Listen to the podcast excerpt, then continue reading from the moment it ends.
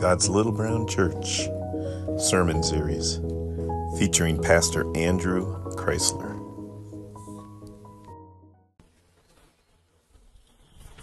Praise the Lord.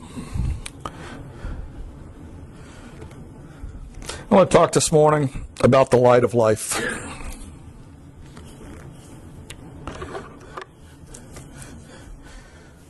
Way back in the garden, God formed Adam from the dust of the earth and breathed the breath of life in him, and Adam became a living soul. And God brought all of the animals to Adam, trying to find a, a suitable companion, and none was found. So Adam, uh, so God put Adam to sleep and took his rib, according to Scripture, and formed Eve, Chava in Hebrew, and she became the mother of all living.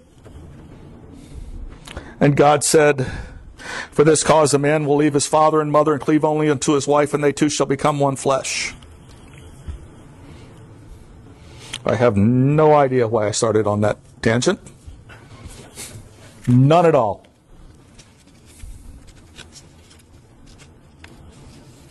Because I'm going to talk about the light of life. And I'm going to start in Job. So why I started in Genesis, I don't know. I really don't.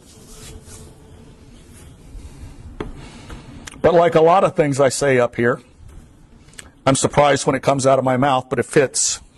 So I'm going to figure out a little bit later how that fits with what I'm going to say. So we'll see how what God is doing. In the book of Job, in Job chapter 20 or chapter 33, Elihu is talking to Job. Now you remember Elihu, he's the one that sat there quietly while Job's other friend told him he's a sinner. And Job's like, "No, I'm not." And then finally Elihu steps up and he says, I've been quiet. I'm the young guy here. I've been I've been biting my tongue in the the, the common vernacular, the, the language of the day. He said, but finally it's reached the point I have to say something.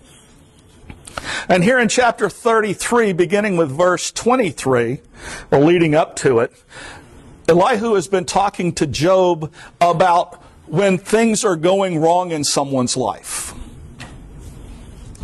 Maybe because of their outward sin, maybe not, but things are going wrong in someone's life. And in, when he gets down to verse 23, he says, If there is a, a messenger for him, a mediator, one among a thousand, to show a man his righteousness, and the his is capitalized. If there is a person that can come into, a, into someone's life and tell them, I may not understand what's going on, but let me tell you about God who works in lives. And he begins to, to, to talk. If there's a messenger to him, someone can come to someone who is in turmoil, who is in, uh, in affliction, it, it just wrapped up, and begin to talk about the goodness of God. Says, then he, that is God, is gracious to him, and says, deliver him from going down to the pit. I have found a ransom. His flesh shall be young like a child's, and he shall return to the days of his youth. He shall pray to God, and God will delight in him. He will delight in him. And, have, and he, the person, shall see God's face with joy. When a person is completely overwhelmed by their circumstances, if someone can come to them and begin to talk about the goodness of God, and they get receptive, then they can begin to see God at work. I don't understand why I'm going through this affliction, but I know God is good. Since I know God is good, I have to know that there's more going on here than I understand. Elihu is telling Job this.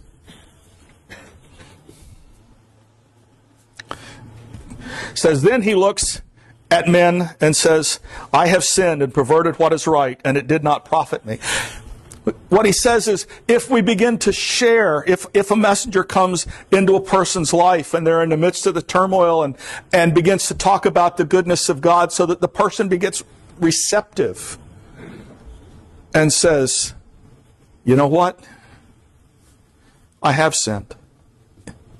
Maybe I didn't do all this other stuff over here these guys were accusing me of, but there was something in my life that wasn't right. Elihu is, is beginning to talk to Job about coming to a point where we see issues in our life and recognize that we are not perfect before God. In um, in the book of Revelation, in the, in the, letters to the seven churches, and I don't remember which, well, actually, in just about every one of them, I think, all but one. Jesus talking to the angel of the church of Sardis, Pergamos, to the angel of these churches, write, These things saith he that, fill in the blank, but he always goes, I have not found your works perfect before God. When we look at the Word of God in a mirror, I don't know about you, but my works have not been perfect before God. I need to draw closer to the Lord. So Elihu talking to Job says, as a, as a messenger, as a, as a person comes and begins to share, begins to talk about the goodness of God, if the, if the person they're talking to will take the time to reflect, they will reach the point where they say, I need to draw closer to the Lord. I, my works have not been perfect. I have sinned and perverted what was right, and it did not profit me. Verse 28 He will redeem his soul from going down to the pit, and his life shall see the light. Behold, God works all of these things twice, in fact, three times with a man, to bring back his soul from the pit, that he may be enlightened by the light of life. Stop right there for a minute. God works in people's lives to draw them to himself. Elihu told Job right here, God's t- two times, three times, trying to get someone's attention. Looking back in our own lives, how many times did God try to get your attention before you listened? For me, it was quite a bit. For me, sometimes it continues to be quite a bit. Sometimes I have to, God has to, uh, a person used to attend here says, yeah, God would hit me with a two before. Sometimes it feels like that. Sometimes it feels like we go through a bit for God to get our attention. But as we begin to say, you're right. You're holy and I am not. You are righteous and I am not. And as we confess our faults, as we confess our sins before the Lord, as we draw close to Him, as we realize that we have fallen short, when we see our lives in light of Scripture, and we humble ourselves before God, then God gives us the light of life. Give ear, Job, and listen to me. Verse, uh, verse 31. Hold your peace and I will speak. And if you have anything to say, answer me. Speak it, and I, and I for I desire to justify you. Job says, Come on, let's reason together. God says this in, in uh, Isaiah, I believe it is. Come, let us reason together. Though your sins be as scarlet, they will be as white as snow. It's in one of the major prophets. It's Isaiah or Jeremiah, but I believe it's Isaiah.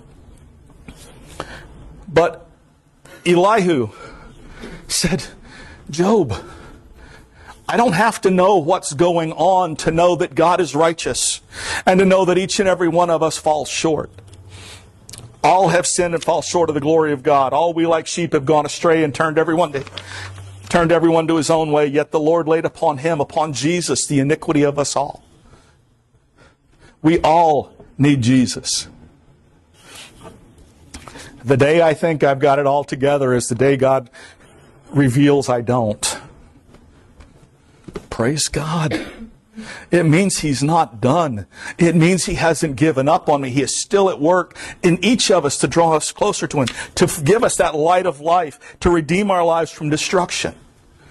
Praise God. In John 8, beginning with verse 7, only because I didn't want to go back up. The woman's taken in adultery, brought, brought before Jesus. Jesus is teaching in, in the temple. They bring in this woman. She was taken in adultery. Now the law of Moses says such a one is, is to be stoned. What do you say? So if Jesus says, no, let her go, then she's, he's breaking the law of Moses. If Jesus says, stone her, he's breaking the law of the Romans because they weren't allowed to put anybody to death. Trying to get, trying to trick Jesus. How are you going to trap him? But he sits down and begins writing in the dirt. And because he didn't answer, they asked again. And he says, let him who is without sin cast the first stone, and begins to write in the dirt again. And starting from the oldest to the youngest, they all wandered away. I actually got I summarized farther than I needed to. Verse 7. So when they continued to ask him, he raised himself up and said, He who is without sin among you, let us, let him throw a stone at her first. And again he stooped down and wrote on the ground.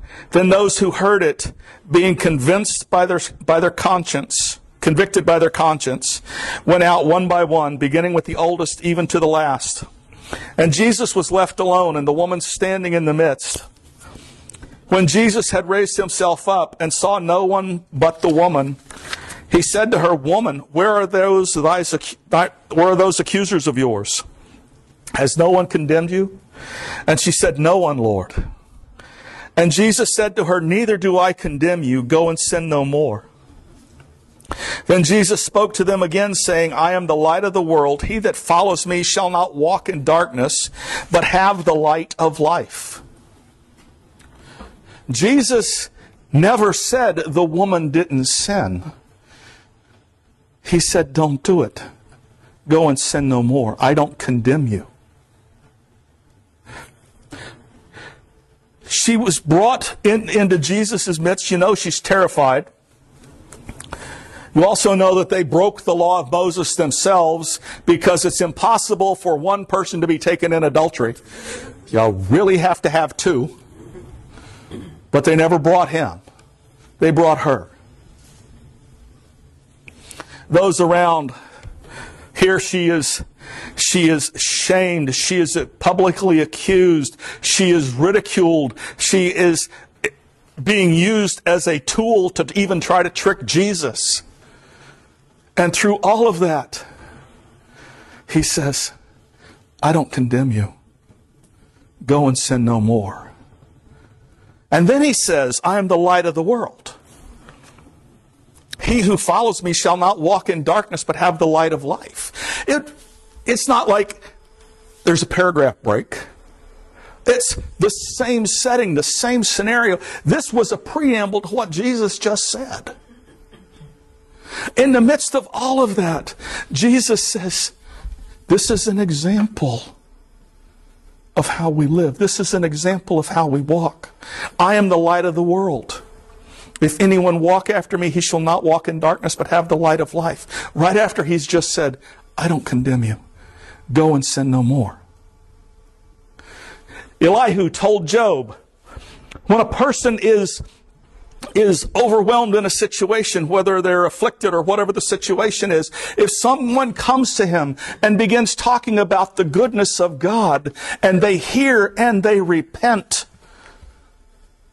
then God delivers their life from destruction.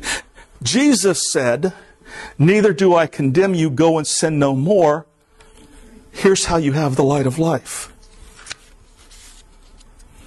John 1, beginning with verse 1, says, In the beginning was the Word, and the Word was with God, and the Word was God. He was in the beginning with God. All things were made through him, and without him nothing was made that was made. In him was life, and the life was the light of men. And the light shines in the darkness, and the darkness did not comprehend it. The light of Jesus shining through us is the light of life. And as we allow God to work in our hearts, change our hearts, it manifests, it's visible to the people around us. They may not see a beacon of light shining out from our faces, but they should be able to see that there's something different. You don't act like everyone around.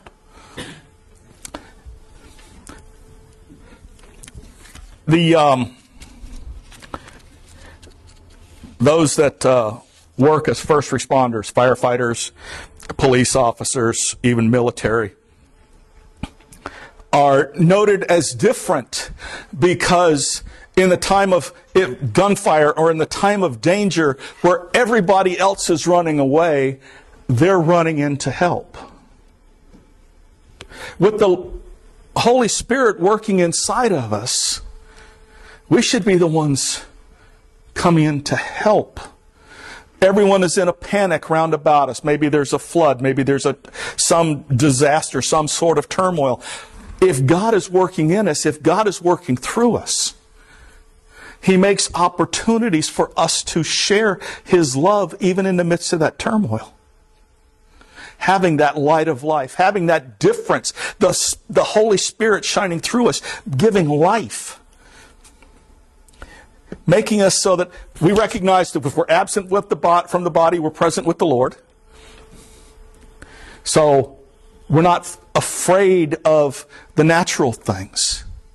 It's more of a focus on how can I be light? How can I help? What can I do in someone else's life? How can I be there? How can I help? As God changes as God works through us. Matthew 15, beginning with verse 29.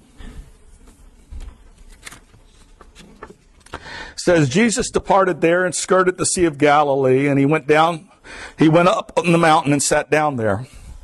And great multitudes came to him, having with them the lame, blind, mute, maimed, and many others. And they laid them down at Jesus' feet, and he healed them. So the multitude marveled when they saw the mute speaking, and the maimed made whole, and the, and the lame walking, and the blind seeing, and they glorified the God of Israel. Are we ministering to those around us that are hurting? Jesus healed them. And I don't claim to have the ability to go up and lay hands on somebody and they get healed because of me. But I know that God heals people today. Um, this past summer, we had a couple come and, and uh, join us one Sunday. They've been here many times over the years. Uh, he is a Methodist minister. Uh, had been in St. Simon's Island, Georgia. I'm not quite sure exactly where he's at now, but he's in the eastern part of Georgia. And he is legally blind. Um, they came to visit a few years ago several years ago. The other day, everybody remembers the other day could be, you know, quite a ways back. We had a lady that was attending the church and she was very upset. She was losing her eyesight. The doctors had told her it was a genetic condition and there wasn't anything they could do for her. And she happened to say that this one Sunday when this couple was here. And at the end of service, he asked my permission and he prayed for her. He asked my permission and her permission, and but he prayed for her. He prayed for her eyes. And as he prayed for her eyes, the vision loss stopped. Over a short period of time after that, her vision was restored. God heals people. I mentioned this before. I was 12 years old. In my church, this visiting minister came in, and he did not have a left eye. He had lost it in a farm accident, a piece of baling wire, took his eye right out. And he was prayed for, and God healed him. And he could see through an empty eye socket. I watched as they taped up his right eye, which was the only eyeball he had. He took out his glass eye. He had an empty eye socket. And he read my father's driver's license with an empty eye socket. And he said, if I came to you and I told you that I lost my eye and God gave me another one, you'd say, praise the Lord, brother. That's wonderful. He said, you will remember this. I'm 63. That was 51 years ago. I can still picture this man with his right eye taped up with an empty eye socket reading my father's driver's license. My God can do anything. There is nothing he cannot do. There is no sickness he cannot take care of. I don't understand why God heals some and not the others. One day I will know and not, and one day I will know even as I am known. One day I'll understand why God does things. One day I'll understand why God took a blind man to pray for a woman who was losing her sight, restored her sight. He's still a blind man. I don't understand why God does the things that He's doing. What I understand is the light of life changes us. I am not the person that I used to be. Praise God. And my wife says, Amen. I'm not the person that I used to be. But I know a holy God is at work. And knowing that He's at work, I look at His Word and it says, what does it take? What are we called to do? Elihu told Job, remember, chapter 1, Job is the most righteous man in the land. Everyone says, there's the example you need to be like. You need to be like Job. Job 42, he says, Now that I've seen you, before I heard of you by the hearing of the ears, but now my eyes have seen you, and I abhor myself. I hate myself. And I repent in sackcloth and ashes. When we get a glimpse of the holiness of God and see ourselves in reflection, all we can do is cry out and say, Forgive me. And as we do that, as we confess that, as we go before a holy God, He touches and changes our lives and uses that revelation in the lives of the people around us. We are called to be lights in this world. That means the light has to be in us, shining out. That light of life as God has touched and changed our life, as God has made us into new creatures, as God has shown Himself mighty. So that even as we just read in Matthew, Jesus went up to a mountain and the people came and he ministered to them. As we go through this life, as we interact with people, the love of God shining through us, the love of God that permeates our very being, will draw people that are hurting. And we are called to be lights in the midst of their life. We are called to show the love of God to them. Final passage, Acts 26, beginning with verse 12. Paul is recounting his testimony.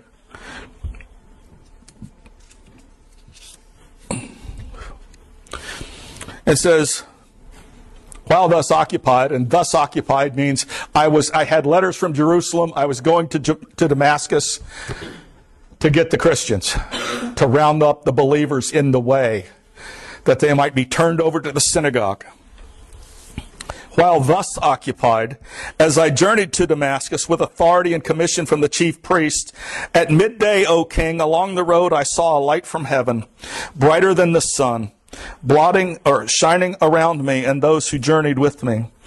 And when we had all fallen to the ground, I heard a voice speaking to me, saying in the Hebrew tongue, Saul, Saul, why are you persecuting me?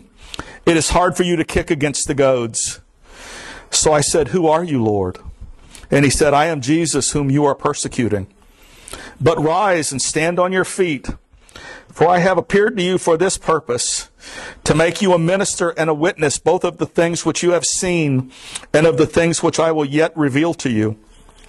I will deliver you from the Jewish people as well as from the, from the Gentiles to whom I now send you, to open their eyes in order to turn them from darkness to light and from the power of Satan to God, that they may receive forgiveness of sins and an inheritance among those who are sanctified by faith in me. Jesus appeared to Paul on the road to Damascus. A bright light shining from heaven knocked all of them from their horses. Blinded Paul, you know the story. Saul. He's not Paul yet, but blinded Saul of Tarsus. And he says, But I'm sending you. And I'm sending you to the Gentiles. And I'm sending you to turn them from darkness to light. I'm sending you to turn them from the power of Satan back to God.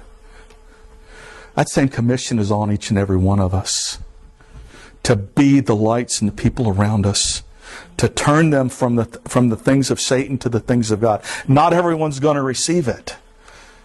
Not everyone will be receptive. Their reaction is not our responsibility. Our action is our responsibility. Are we going to be obedient to God as He sends us to be lights in this generation? to bring the light of life, to bring the hope that is in salvation, to bring the good news, the gospel to the people around us. Are we going to be obedient to Him or not? Because that's the account we have to give. Jesus said, For every idle word we speak, we'll give an account. If we have to give an account for every idle word we say, don't you think we're going to have to give an account for whether or not we were obedient to God? Lord, help me. Help each and every one of us, Father. You've called us to be lights in the midst of the darkness. We can see the darkness. Help us to be faithful in being the light. Father, we thank you. We thank you, Father, that you have redeemed our lives from destruction. That you have taken us out of darkness and into, into your marvelous light. That you have made us new, taken out the stony heart and given us a heart of flesh. Written our names in the Lamb's book of life. That you have redeemed us. And not only redeemed us from our sin, but imparted the righteousness of Jesus to each and every one of us. That we stand before the holy throne of God, clothed in His righteousness and not our own. Lord, as you've done these things in us, Father, you've called us to be your hands and feet extended. You've called us to be your faithful witnesses. You've called us to be ambassadors from heaven. Help us, Lord. Guide us, Father, as we walk through this path in front of us. And Lord, if we find ourselves relying, relying on our own righteousness, Father, send an Elihu to us. Send a blinding light from heaven to us. Send someone to say, Neither do I condemn you, go and sin no more. Help us, Father, to be that to the people around us. For you called each of us, Lord, to intercede and to care for those people that you place in our path. If everything that comes into our life comes into our life through, through your hands, that means even the, the connections we make with neighbors and friends and family and coworkers and in a restaurant or wherever came through your hand. So no matter what our circumstance, Father, help us, Lord, to show, to share the light of life with those so desperately needing it. Father, that you be glorified. And we give you praise in Jesus' name. Amen. Thanks for listening. For more information, visit glbcvt.org.